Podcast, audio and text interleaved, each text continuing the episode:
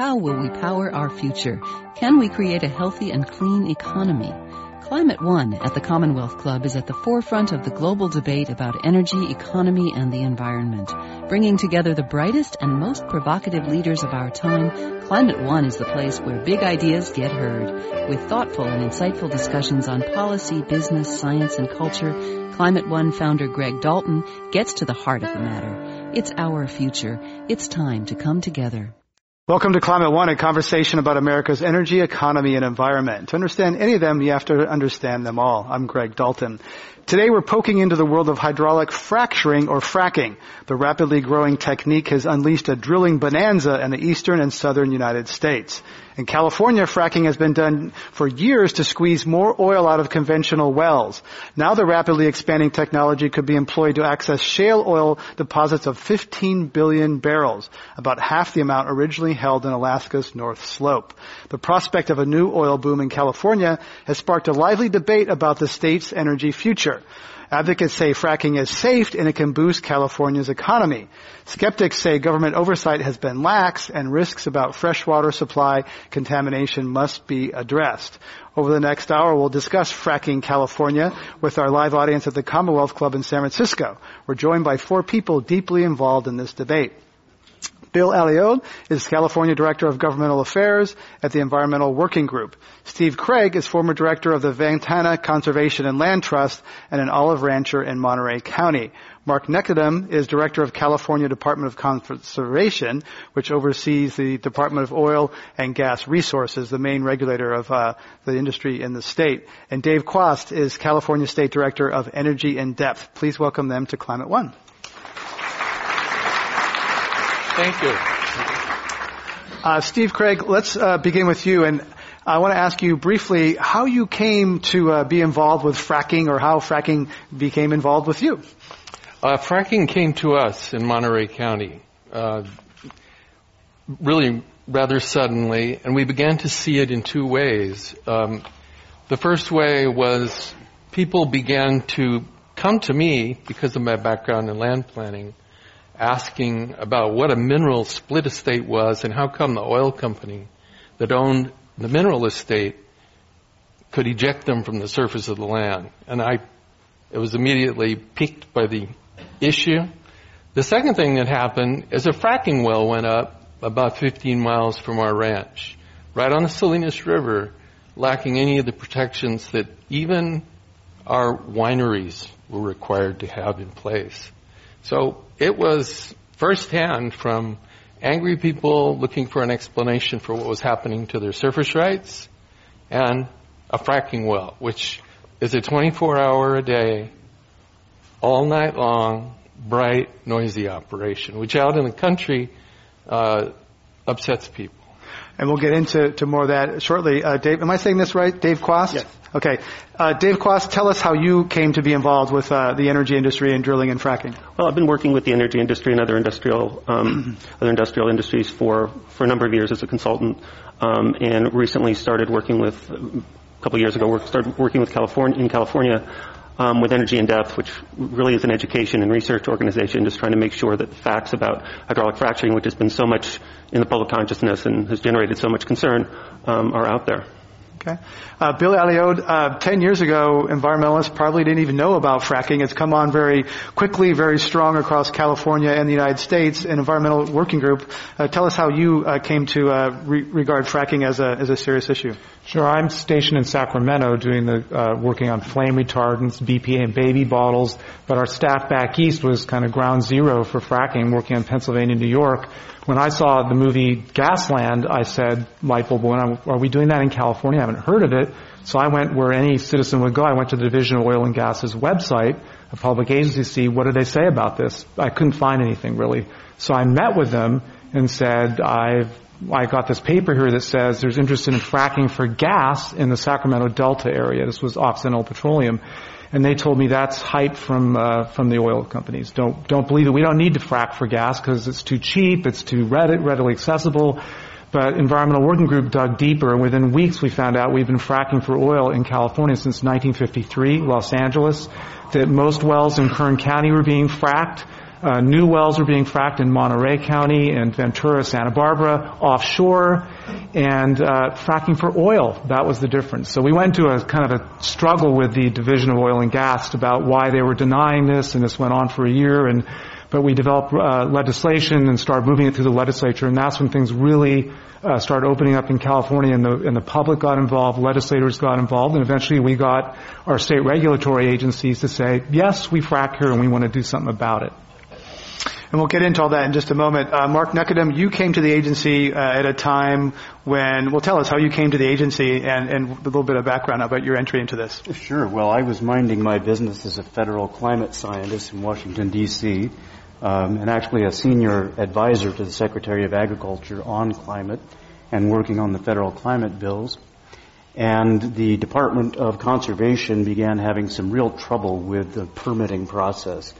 And that's when the government... They were trying to slow it down. They were trying to do some things that really need to be looked at very carefully, but kind of all at once. And the governor became quite dissatisfied with them and, as we say in the business, thanked them for their service and uh, called me in Washington and asked if I would be interested in leading the department into a more kind of responsible and time series, uh, time step work on oil and gas. So were you brought in to accelerate or expedite gas and oil permitting? I wouldn't put it that way. Uh, basically, we have a regulatory uh, role, and I'm sure we'll talk more about that. It's really more how do you manage a department that has oil and gas, mining, land conservation, the Williamson Act, and the Geological Survey, and do it in a way that is uh, compatible with what the industry needs to do to change in, a, in an orderly pace, but not necessarily being in, in the pockets of the industry. Obviously, we're regulators. We don't work for the industry. And let's get a baseline of how much fracking is happening in California. Where is it happening? This is all very new. Uh, and Bill Alliot just said that it kind of implied that the, the government was sort of uh, not transparent or covering up how much fracking was happening. So how much is happening and where? Yeah, I, I would say that covering up would be a bit of an overstatement. Uh, in fact, Bill did, I think, very well Uh, come to the department before I was there and asked some pretty hard questions. I believe, from my understanding, is they were answering a different kind of question than you were asking, and it looked like cover-up was happening. In fact, the Division of Oil, Gas, and Geothermal Resources has not to date required reporting of hydraulic fracturing. Uh, the reason is, is hydraulic fracturing is one very short blip in the very long life of an oil well. And it can be one of many, many things that are done for production stimulation. So in our historical use of fracturing in California, we had no evidence that there is any environmental damage or hazard to human health, no evidence, I'm saying, and therefore we had not required reporting. Now we are requiring reporting, and we are in the middle of developing a regulation for that. Let's step back and look at the big picture here. I mean, uh, potentially California has half as much oil as the North Slope in Alaska. So here, that's a pretty big change to think about California as a major oil producer and presumably an exporter, unless we're going to burn all that oil uh, in state. Let's uh, get like to get the, everybody involved here. Dave Quast, you know, that's a fundamental change for California as a major petroleum state. Well, it is, and we've been a major petroleum state for, for a number of years, and the governor's indicated strongly that we want to continue to do that. And the way to get oil out of deep shale formations, for example, in a lot of cases is hydraulic fracturing. But you touched on something earlier. I mean, California, because of its geology, hydraulic fracturing isn't used here on the percentage of wells, even close to it, as it is in the East Coast. And we'll talk about water use and some other things going forward. But there are a lot of things that make California a bit different. So, um, you know... hydraulic fracturing is definitely, as Mark said, it's it's you know it's a one or two day thing that happens in the life of a well, but it is an important part of the life of some wells, and um, you know it's been done safely. It'll continue to be done safely in a more regulated environment now, and um, we should all be excited about that, given the potential uh, potential economic benefits and environmental benefits of developing our oil onshore. Are you saying that onshore oil is better than offshore oil? Is that what I'm saying? That onshore oil, developing it under a very highly regulated Um, regime is much preferable to importing it from Venezuela and from places that don't have environmental protections. Yes. Uh, sure. Steve Craig. Just a quick follow-up question to that. What is the quality of the oil that's being withdrawn in California? Because what we're told by Chevron at San Ardo, at least in our area, is that this oil is not fuel grade. It's often used for asphalt, asphalt tile, mastics, does California have fuel-grade oil prepared, ready for refinement? Uh, the short answer would yeah. be the short answer would be yes, absolutely. Uh, uh, California's oil, depending on what part of California you're in, is a higher specific gravity. That is, it's a little denser, and therefore is less accessible in some places than it is in, say, Venezuela or in the Persian Gulf, where you have light, sweet crude, which refines more easily. But California does have quite a, a resource of usable oil for fuel.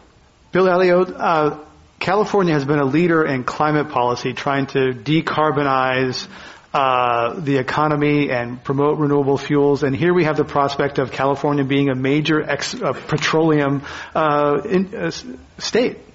Help help us understand that. Does that is California schizophrenic in that regard, or is that going to undermine California's climate leadership? It's, that's a good question. Let me follow up on the last statements made by Mark and Dave, though. On we didn't accuse the agency of covering up. We said they turned a blind eye to it. They never explained why. They just said fracking. That's just a well stimulation technique, and it may last for hours or a day or two. But we're concerned when you inject water under pressure with toxic chemicals, with threats of above-ground spills, well casing failures that could pollute groundwater, all that. You don't just say, that's eh, a well stimulation technique. We trust the industry to regulate themselves.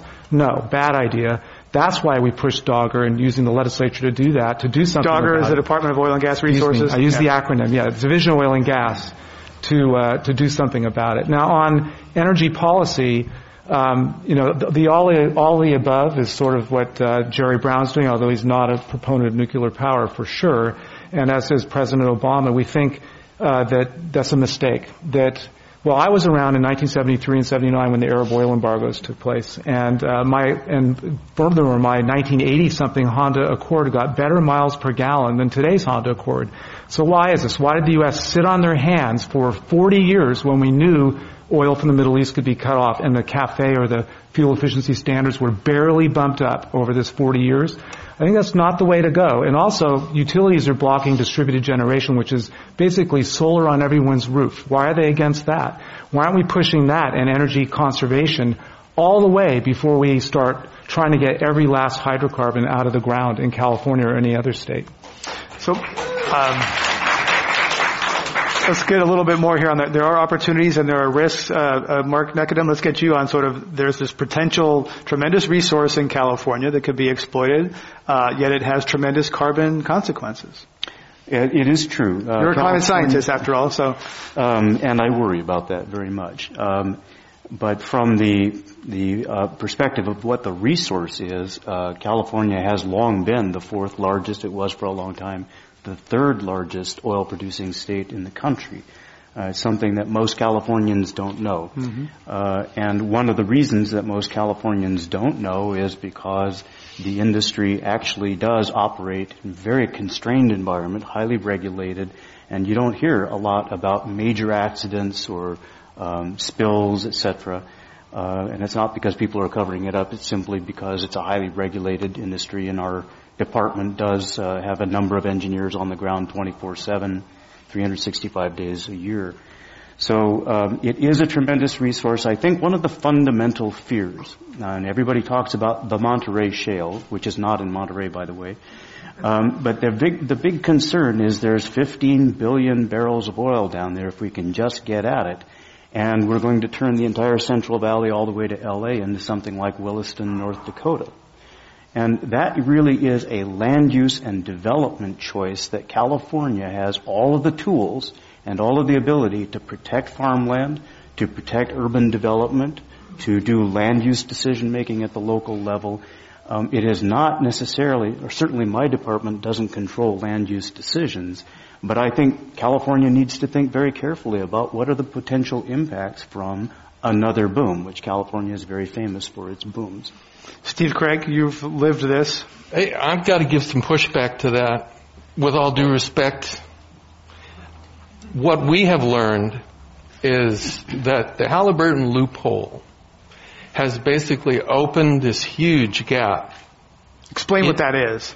The Halliburton loophole is a an exclusion for fracking technology, whether it's acid injection, chemical injection, or any other injection. And incidentally, those injections occur at eight thousand P S I at the surface of the wellhead. It excludes it from the Safe Water Drinking Act. So when we saw a fracking well go up on the Salinas River where we turn off to our ranch, first we call uh, the Army Corps of Engineers. They're, they're drilling within the, the stream bed. It's covered by a four oh one permit for the Clean Water Act. Couldn't get them to respond. We called what was then the California Department of Fish and Game, now Fish and Wildlife. Where's the streambed agreement? No, no response. We couldn't even get anyone to come out.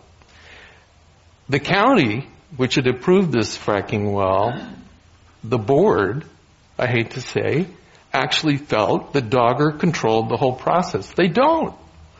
DOGGR is only responsible from the wellhead down. So all of the process that occurs outside that context, the trucking in, the damage to the transportation index of the roads from the heavy materials, the storage of chemicals, the, the absence, the complete absence of any kind of surrounding protection in case there's a spill, right on the river. No response from the, from any agency. And we called the local regional board in San Luis Obispo. And the answer we got was a very interesting one. Well, you know, the Safe Water Drinking Act loophole has really created a problem for us.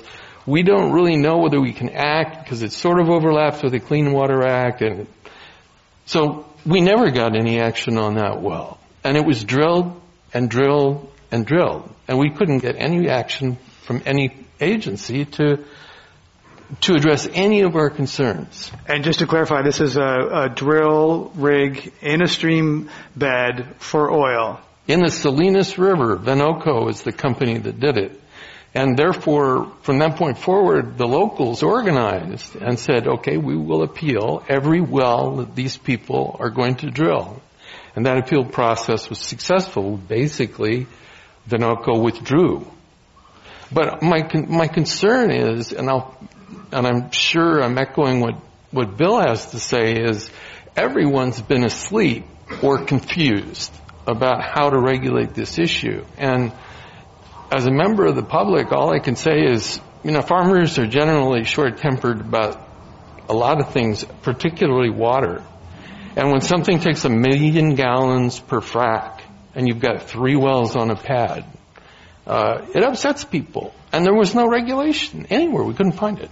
Steve Craig is an olive rancher in Monterey County. Uh, Dave Quast? Yeah, could I just speak to the water use issue really quickly? Because this is another area, much like um, much like the geology issue, where it's much different in California. There are frac jobs in the east that take millions of gallons of water. Um, the Western States Petroleum Association has said that in California, the average fracture of a well takes one hundred sixteen thousand gallons. Now, to put that in perspective, an average golf course in California uses three hundred twenty thousand a day. So all of the hydraulic fracturing that happened in two thousand twelve across the whole state used two hundred two acre-feet of water as opposed to twenty-seven million acre-feet in the agriculture industry. So it's it's a blip, and it's it's it's very it's another reason it's very different here. And so the water issues and the other issues that we're going to face, um, seismicity, things like that, you know, we have to look at from a California-centric perspective, and we have to figure out what makes sense for California as we do these regulations. Bill Alliot? We're compounding the problem that Steve was describing in Monterey County is when he called the Division of Oil and Gas, or DOGGR as we call them, they didn't know about this well. They didn't require a permit or anything for fracking. They said, we don't know about fracking, just go do it. And so they weren't, they have regulations about well casings, but no regulation about fracking. So they didn't really say anything. And then making matters worse is an oil company, if it doesn't produce, become a producing well, the oil or gas comes out, then they have to report it to the state. They can do what's called a confidential well status for up to four years on that well. So Veneco's wells in Monterey County, I think three were fracked, and other wells that are exploratory by definition, we won't see what was done there for many, many years. They can keep it secret. On water use, uh, it's more like five hundred to one thousand to a million gallons per well in California. I'm not making that up. Those are the numbers from the Division of Oil and Gas who told us that, that the average well is five hundred or so to sometimes up to a million in California, not one hundred thousand or so. Mark Nechodom, how much water does it take to frack in California? Um, much less. Uh, David is much closer to the number.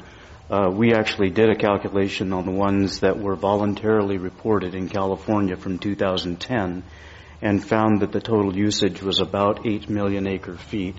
Uh, there's another part voluntarily mean it's like, yeah, we use this much, right? I mean, no, uh, our oil and our oil and gas. There's no gotcha here, Greg. Um, no, there, our oil and gas supervisor basically, since we did not have a regulation in place and we could not require operators to report, mm-hmm. but we did ask once we got a real sense of the scope and scale of public concern. I mean, I got here fifteen months ago, and within sixty days of my being sworn in, I was before budget hearings in which I was being told that my department had essentially blown off the legislature for, because the legislature, in its clear understanding, two years earlier, had said, go develop fracking regulations.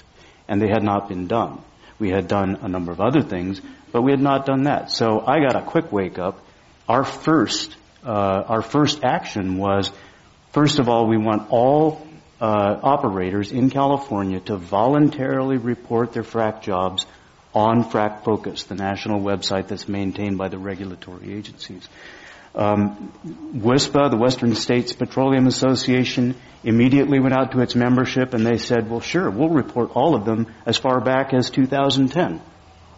So they asked them to do that. We will be, in our regulation, actually requiring all, fla- all frac jobs to be reported. But in terms of water usage, let me put something in a little bit of perspective. This is quite a shocking number for most people. First of all, most oil production in California is really water production. You're running a really good well if you have eighty percent water and twenty percent oil. It's more normally ninety-five to ninety-seven percent produced water or brine water that's in a geological formation and three to five percent oil. So in the state of California alone, one hundred twenty billion barrels a year comes up out of the ground, gets the oil skimmed off the top, and goes back into the oil, into the former formations as reinjection. So that's about fifteen and a half million acre feet, which is three times more than we, we move through the Delta for Southern California, five million acre feet, and it's fifteen and a half million acre feet of produced water that's not usable for anything but reinjection. That's the proportion we're talking about. So a few hundred thousand gallons of water that may be produced water, recycled, or it may be fresh water, depending on the economics of it, is not a lot of water use. However, I completely understand why Californians especially should be very diligent about how we use water. Whether it's for toilets or fracking, we should be paying close attention to how we use water. Uh, especially in a climate era where there's projections for less fresh water in the state, declining Sierra snowpack, there already isn't enough water, we're in a drought now, or entering a drought, uh, water constraints in the future, what's the wisdom of entering into, further into a water-intensive energy posture? Well, one could ask what's the wisdom of work, of developing water-intensive industries like silicon chip development, which uses an enormous amount of which, water. Which most of which has left California because, partly because of that reason. Reason. It's very expensive, uh, three thousand dollars an acre foot to clean up water for that kind of intensive use. But the question of water policy, I think, is a very important political question for California. What I'm a little bit nervous about is that the Department of Conservation and the Division of Oil, Gas, and Ge- Geothermal Resources is being held accountable for a whole bunch of things that are not in our jurisdiction. And I absolutely forbade my staff in my department when I got here from saying, you shall, you shall not say it's not my job, because we are public servants. So if it's not our job, our job is to figure out, Steve, what happened there that you couldn't get good government to respond? And that, to me, is a deep concern. Uh, I, I, I get very, very concerned when the public feels like we are somehow ignoring them or blowing off their concerns. We should be paying attention. We are public servants. But I think the, the Steve Craig, the way to clarify that is to eliminate this loophole. I think it's important that the regulators, uh, and you are, I guess, our chief regulator for this issue, understand the need to close that loophole and to return the Safe Water Drinking Act, Clean Water Act, and all other standards to make them operable again. I mean, as a, as a person who is entirely reliant now, for my living, on clean water, it is critical. And you know, when you mention the reinjection of sixty percent of what comes back in, is is reinjected water that is full of chemicals that no one has to disclose, not to you, not to any of us. And and I get irritated, as you can probably tell, when when we're put in the position as members of the public to carry the burden of trying to force regulators to ask the right questions. And at this point, we don't know what's in fracking fluid still. We have some idea. And you have people, uh, some of whom we heard earlier, say fracking, no problem. How can you even know if it's a problem if you don't even know the contents of the chemistry? And, you know, I'm not a scientist anymore, but science, I know, is a search for truth. And that means you disclose. And if you undertake an industry that affects the public commons to hide behind a trade secret, which is for chocolate bonbons and and special ways to make good champagne, it's just wrong. It's not fair to the public to hide behind that trade secret veil and expect expect us to live with it. Um, Like, Dave, Dave Quast, you know, as yeah. Energy Voice here, what about transparency and disclosure of the of the chemicals and the fracking? Yeah, the, the industry absolutely supports transparency and disclosure of the chemicals, and you know, as as Mark said, has been voluntarily supplying those things to FRAC Focus, and going forward, absolutely wants to work with um, work with DOGGR to ensure that um, there's full transparency, so that the public can feel can feel confident that they know what's in um, fracturing fluid. Um, and will you also do the epidemiology to determine how many and what combination of those chemicals actually causes human harm? I, I will say this. Um, the fluids that are used in hydraulic fracturing, again, ninety-nine point five percent water and sand, with a few other chemicals, most of which are found in food products and household products, in, in microns of, you know, very, very small, um, very, very small percentages in terms of, um, in terms of the overall fluid. Yes, those should be disclosed, and the, the industry is very much in favor of that.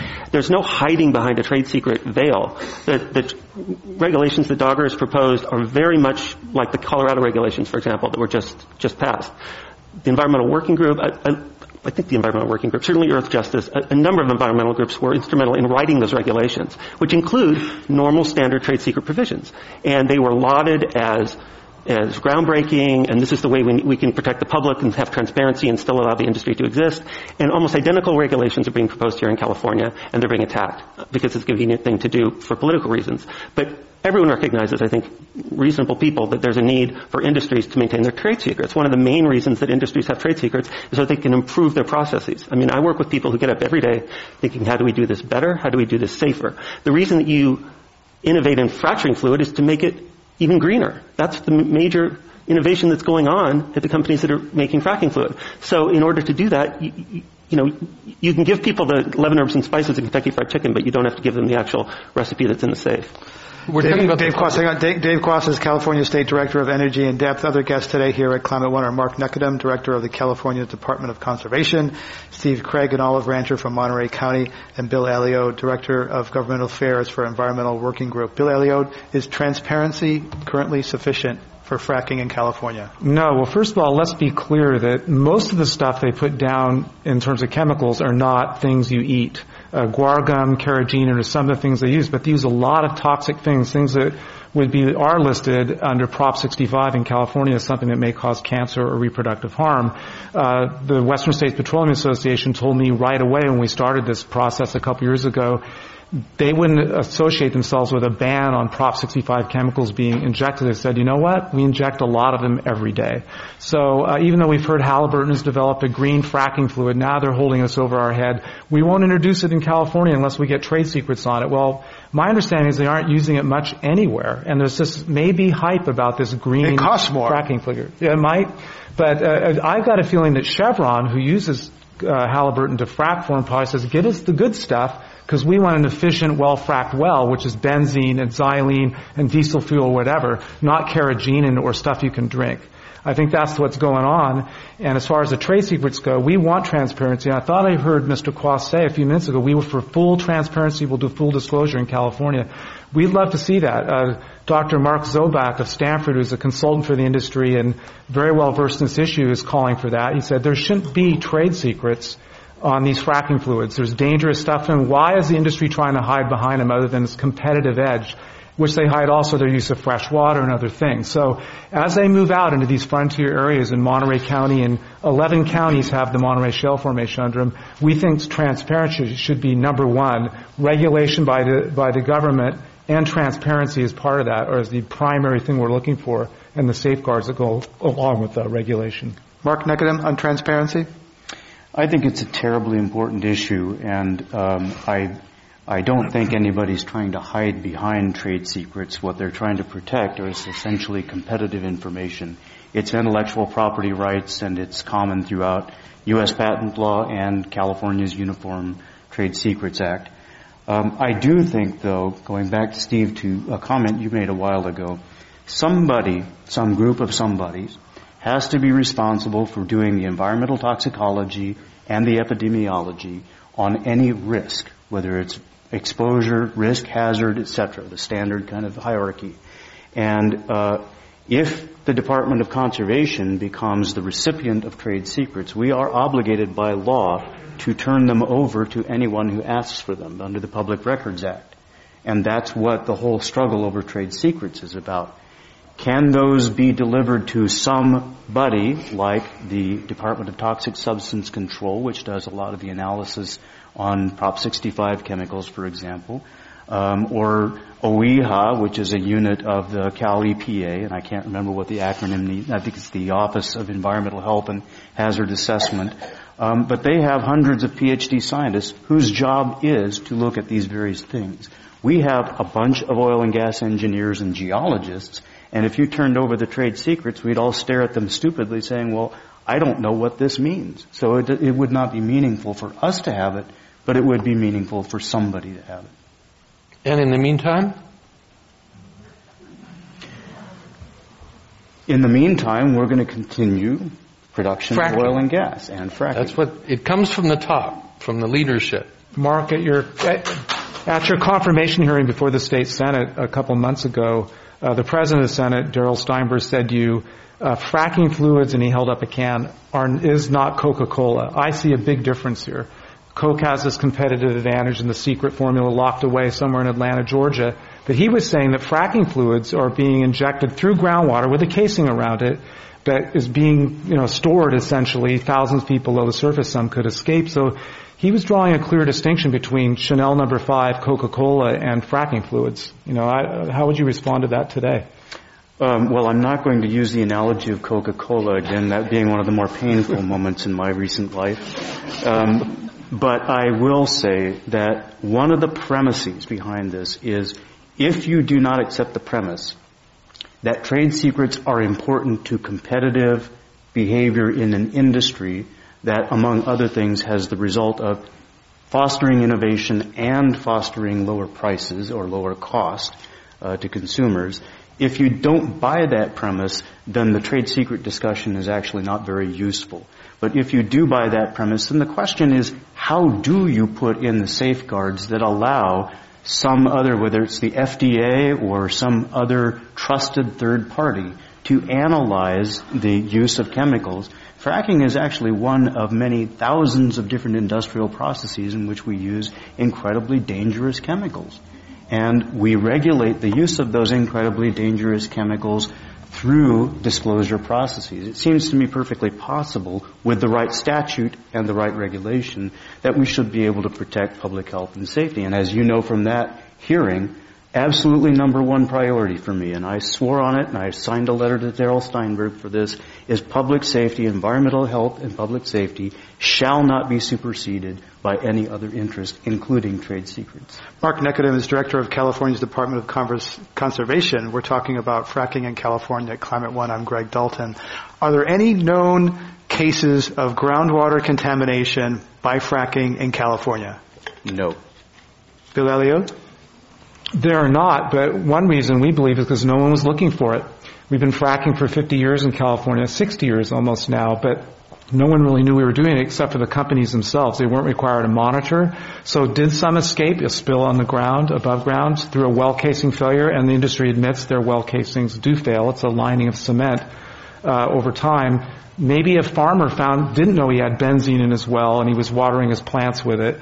Uh, maybe someone got it in a public water supply and didn't know benzene or something. And no if it wasn't, was, no, if no it was, was found, pardon me, if, if, if it was found, would it be able to be traced? How would people know where it came from? Well, we'd like to see strong regulations that make them disclose the chemicals they're bringing onto the site, the chemicals they use, and have groundwater monitoring before and after the frack job. So that way, someone would know this is them, and maybe even have a specific trace or a fingerprint for that company's frack job. Also important, we think, is public notice to the surrounding property owners that a well is to be fracked or even drilled, so they could say, you know what, all at my expense, test my groundwater, and then later if something shows up, I would have the proof, so to speak.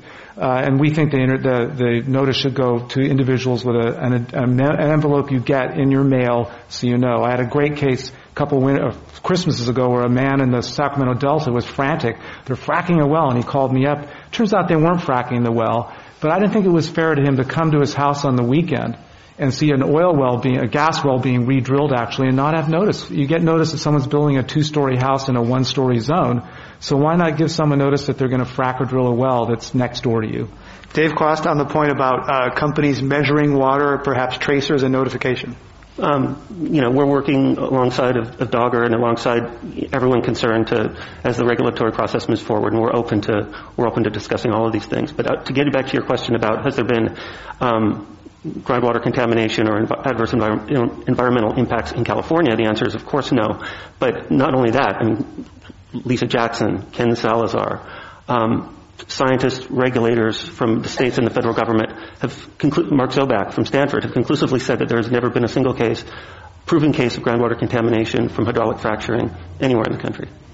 Just to be uh, perfectly clear. Well, well, that usually been, gets applause because that's good news for most people. Well, that's according to ProPublica, there's been a thousand cases documented of uh, Not groundwater hydraulic fracturing.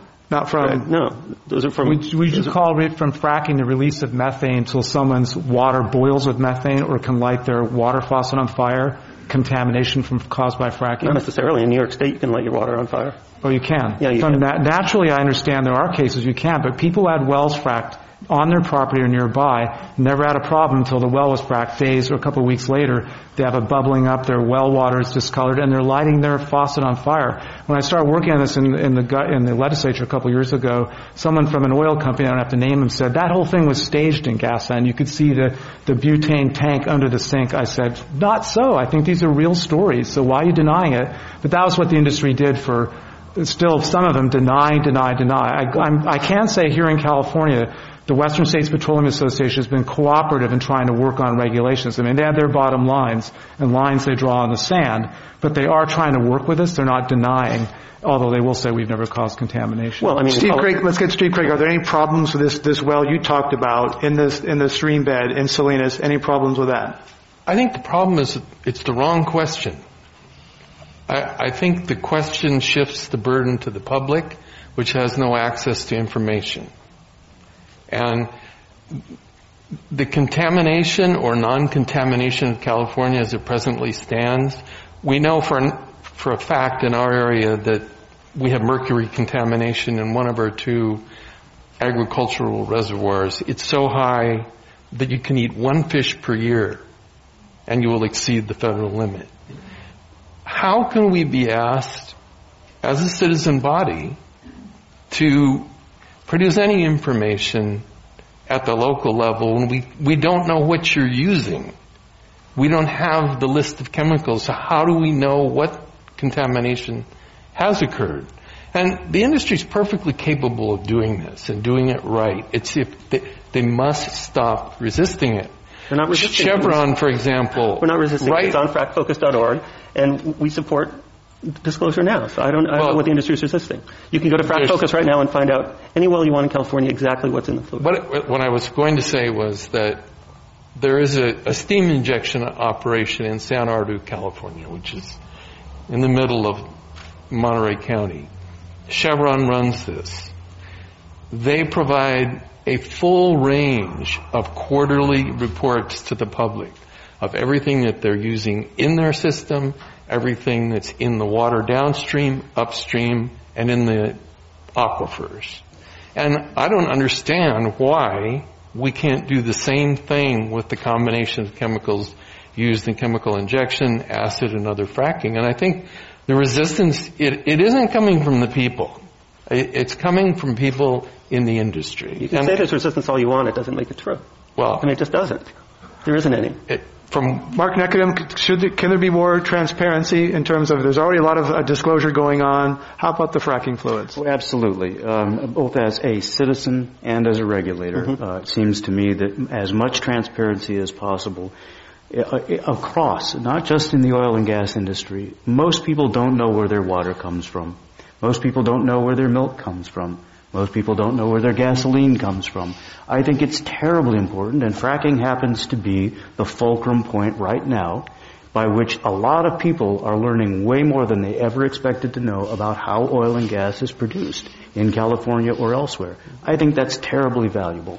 And for me, as a regulator, it makes total sense to have complete disclosure as long as we are respecting the intellectual property rights of those who are trying to competitively operate in the industry. Even if it comes, what happens when you have a conflict between intellectual property rights and what we call the commons? Public safety Air, wins. Water. Public safety wins. Okay. Well, there is no excuse. Not what the industry is saying. They're saying at certain points we will say trade secrets. Let me ask, on a can of Coke, you can't see the exact formula because that's secret, but you do see the ingredients. Would the industry object to listing all the ingredients? There's benzene, xylene, guar gum, and all that, but leave out the exact composition so that a neighbor or a farmer would know this is what went down in that well. Yes. No trade secrets. No trade secrets. Dave Quast? Well, no, I mean, as Mark, I think, so eloquently said, we need to make sure, I mean, public health and safety always come first. Trade secret law, and California's, there's nothing different going on in California than there is in Colorado or there, there is in other places. It's not designed to get in the way of, of public health and safety. Trade secret law is, has mechanisms to protect it. So, of course, it's public safety comes first. Um, you don't have to you don't have to disclose trade secrets in order to protect public safety. I'll take that as a no. You're not willing to just list the chemicals A through Z. Mark Nechodom? Yeah, let, let me clarify a little bit, because this always raises people's hackles and makes people fearful. Um, Bill, you just, I think, put it about right, and in fact, this is Halliburton's uh, current proposal for the disclosure of trade secrets. If you imagine a simple four square, in one column you have essentially the I D of the chemicals used. In the other column you have the percentage of the chemicals used. On one row you have hazardous chemicals.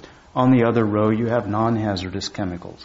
If you disclose three of those and not the percentage of the hazardous chemicals being used, which are often the things that make your special juice competitive, but you disclose everything else, what's being used, and even the percentage of non-hazardous material, they're fine with that. What they don't want to give you is the recipe. They're fine showing you all the ingredients.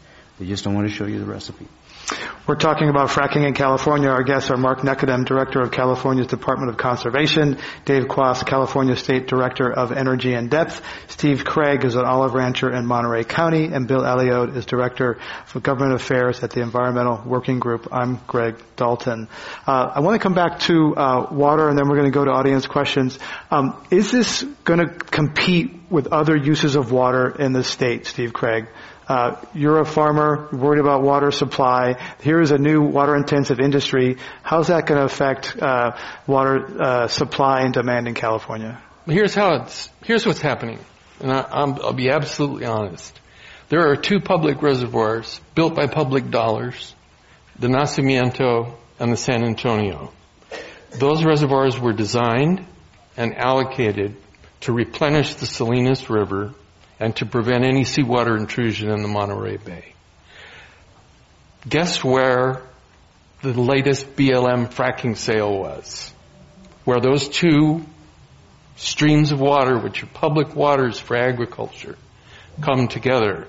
And I think a part of this discussion that we've had today, both the first hour and the second hour, one of the things that's missing is the issue of, of the mineral estate that most farmers have underlying their land. When when the United States government disempowered the Indian nations and took their land, they also took their mineral estate. So there's a huge mineral estate in the western part of the United States. And these are being purchased by foreign companies.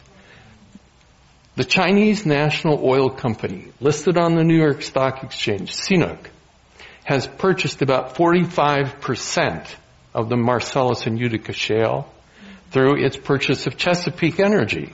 We can find ourselves in this weird situation where we have a Chinese-owned mineral estate shipping gas and oil to China, since they have a controlling interest, as soon as they want to exercise it, to be used in airplanes to bomb Americans.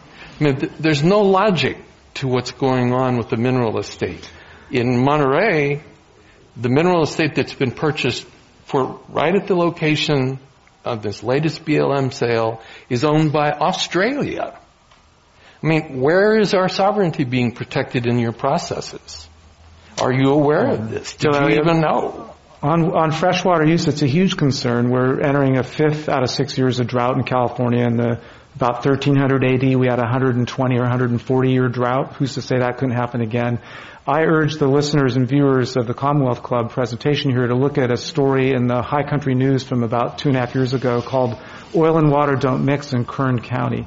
And it was done by a freelance reporter, and it talked about how water in the droughts get cut back to the residential users. You know, don't flush your toilet, you pay more for the water. The farmers were cut back, but the water kept flowing to the oil companies, and how much they were using, unknown. They have to report what Mister Nechodom said, how much they pull out of the ground and produce and reinject. But how much they're taking from the state water project, from the Kern County water agencies, we don't know, because they'll say it's intellectual property, that's competitive business. We don't want our, you know, Occidental doesn't want Chevron to know. We think in this uh, water-poor state at times, like we are now, that everyone ought to know, if I'm being cut back in my house, shouldn't Chevron be cut back in Kern County? Let's have our audience question. Let's invite audience participation. We'll invite you to come up here um, with one one-part question. Uh, welcome to Climate One. Yes. Thank you. Hi, Jesse from Oakland. I want to thank you for the show. I love your show. This has been really interesting. There's been a lot of talk about transparency tonight, and I was thinking about transparency in terms of the guests that you bring on to your show.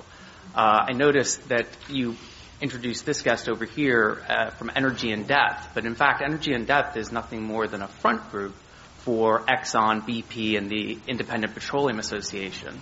And the guest from earlier, Mark Zoback, was introduced as a Stanford professor, and yet he's also a highly paid consultant from one of the largest oil and gas companies. So I'm wondering, what's your obligation, Greg, as a host, to disclose what goes into your guest paychecks? Well, that's up to them. Did I not make it incredibly clear that I work for the gas industry? He's, did, I not, he, did I not make it abundantly clear that I work for the oil and gas industry? If not, then I didn't do yeah, my job. Yeah, he's that's here pretty, because he's the industry voice. Yeah. That's why he's here. Yeah. Okay. Uh, when I heard Energy in Depth, it sounds different than the American or the Independent Petroleum Association. Who's behind that? But okay. Okay. So point taken. I mean, he's here because he represents the industry. Uh, earlier we had uh, so. yeah. yeah other people who also represented the industry. That's why they're here. Commonwealth Club form, Climate One formula is often to have a business voice, an industry voice, a policy voice, an environmental voice, sometimes science, advocacy. That's what the little circles in our logo are about, coming together to have all those people to to, uh, to talk about and get the different perspectives. So thanks for that. Uh, let's have our next audience question. Let's have our audience question. Welcome to Climate One. Hi, yes, Forrest DeGroff again. As I mentioned, I'm not familiar with fracking. I'm a little bit new, but what occurs to me is, what are the disadvantages to t- trade secreting the fracking fluid as opposed to patenting the fluid? I understand there's a big difference. You get a twenty-year life for patents. But in the United States, you can pretty much evergreen those patents, so you can extend them over a much longer period, notwithstanding the India Supreme Court ruling yesterday. So if you could just outline some of the advantages of patenting the fluid, which in which case you'd have to reveal the components as opposed to trade secrets. Thank you. Dave Quast? Honestly, I I don't know enough about patent and trademark law to be able to okay. speak intelligently to that. I'm sorry. Uh, we can address that one offline if we have a, a patent expert. Welcome to Climate One. Let's have our question. Yes, hi. Hi there. Thank you. Um, Carol DiBenedetto. I asked the same question to the last panel, and I'd like to hear, if possible, your opinions. Um, what, I'm going to preface it by saying, why do why does the government and the people have to finance this kind of analysis? So what do you all think about having the companies that make the money at doing this, them be responsible for figuring it out? So if they want to do trade secret, open open that up, great. Like, basically say no to fracking. Let them figure out a way to to get the public and and everyone to agree that it's going to be regulated correctly, funded, you know, regulations will be funded correctly, enforced correctly. Uh, how about that? And I'll just mention for all of us here that, that we're recording this separately, uh, so the references to the previous panel, people won't know what that is or hear that, so we'll kind of treat these as standalone. So uh the question is, how about the industry paying for some of the oversight, as happens, uh, Mark Nechodom, in, in some other industries? Um, well, what the questioner just described is the law that's been in place for about seventy-five years.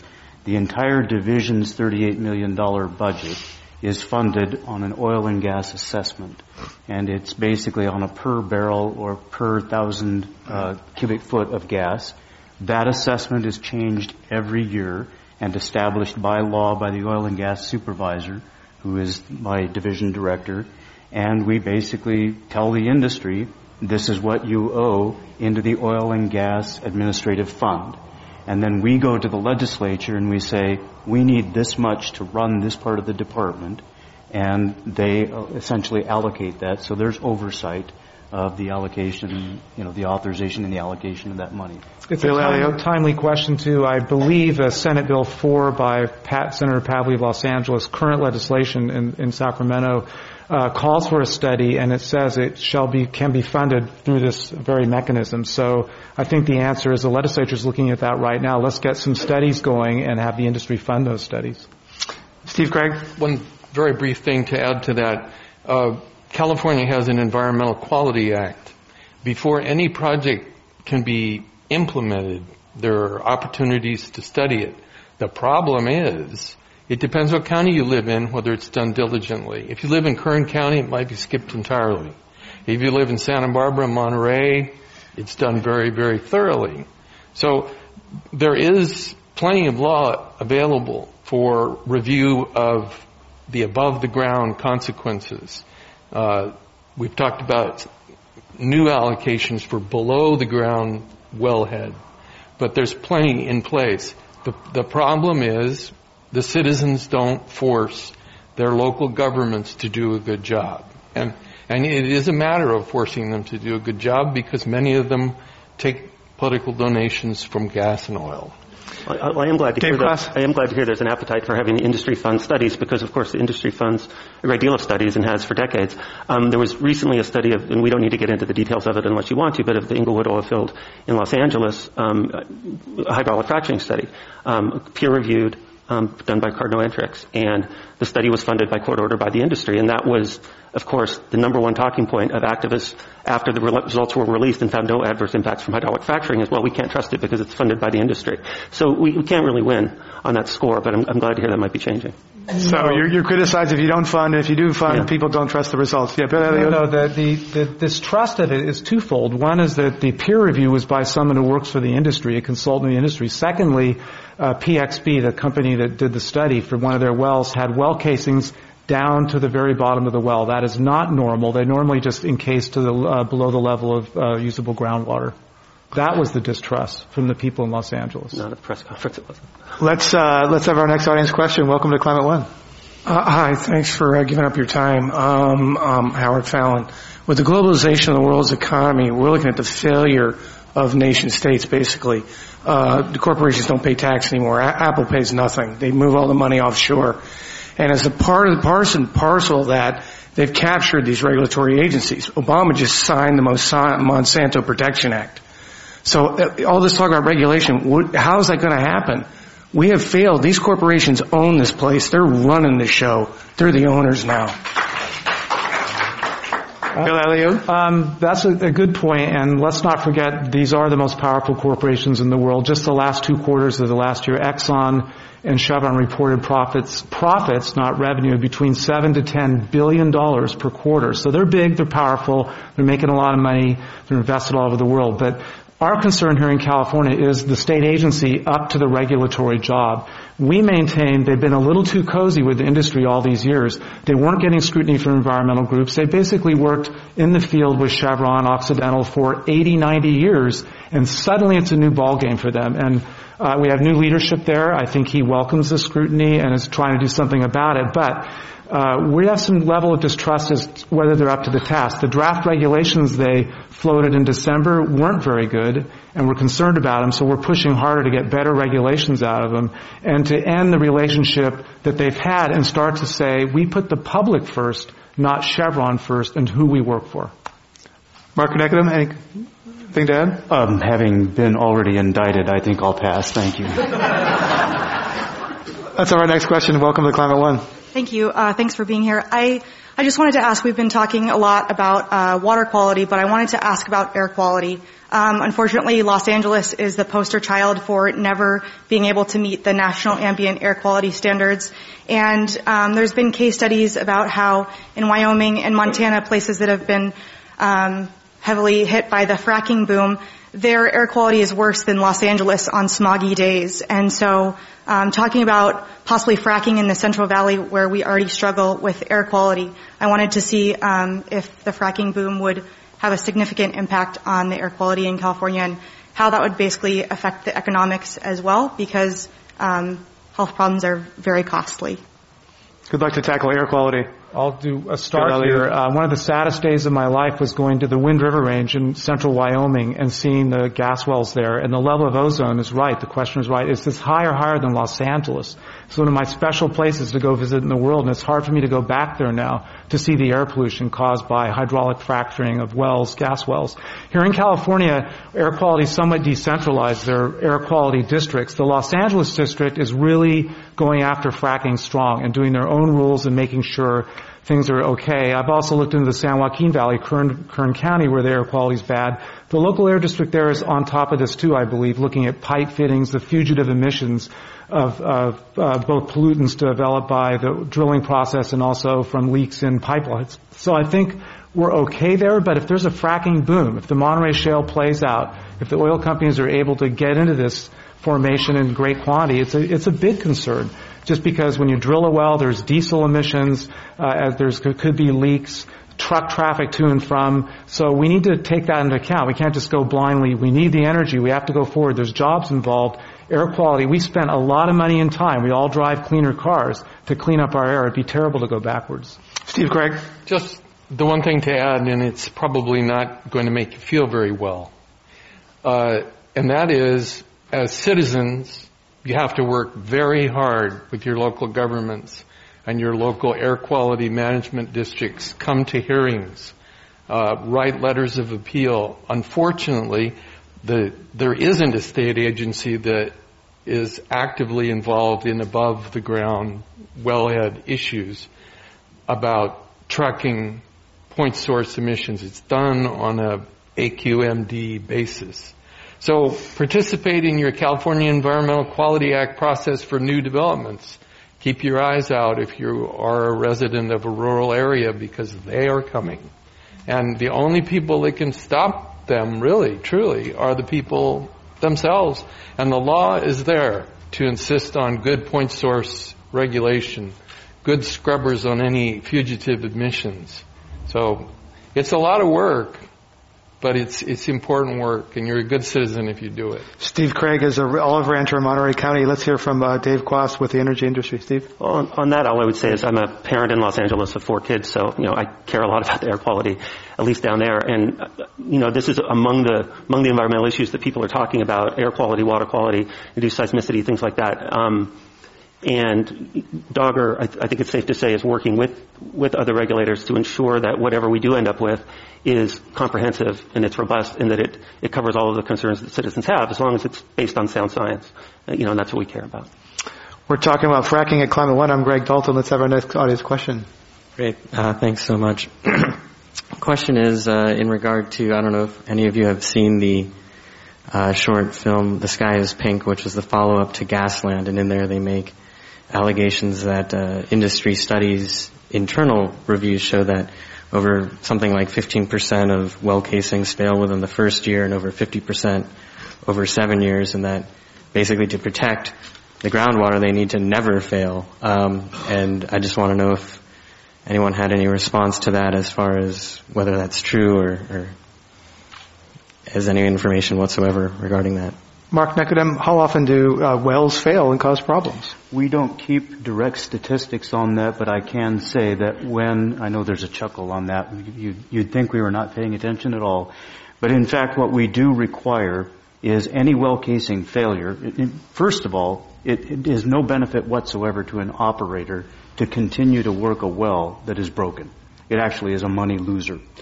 Uh, secondly, if you have a well casing failure, Uh, you must report it, depending on the type of failure, to the Division of Oil, Gas, and Geothermal Resources. We have the ability to instantly shut down, or what we call shut in, a well if we believe that there's any kind of compromise to the environment or public health and safety.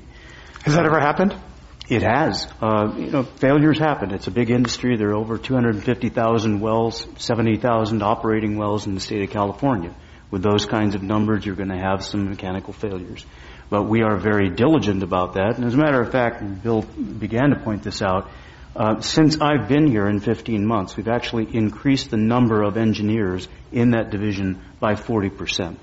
Uh, and we have boots on the ground, and we have, as I mentioned earlier, uh, engineers who literally sleep with their cell phones because they have to be responsive to any kind of failure or upset. I read a statistic that there are fifty-six enforcement officers in California for fifty-four thousand wells. Is that about right? One officer for about one thousand wells? I haven't done the math like that, but that's that wouldn't be untoward. Okay. Uh, let's have our next audience question. Uh, my name is Buck Farmer. My question is related to the last question, actually.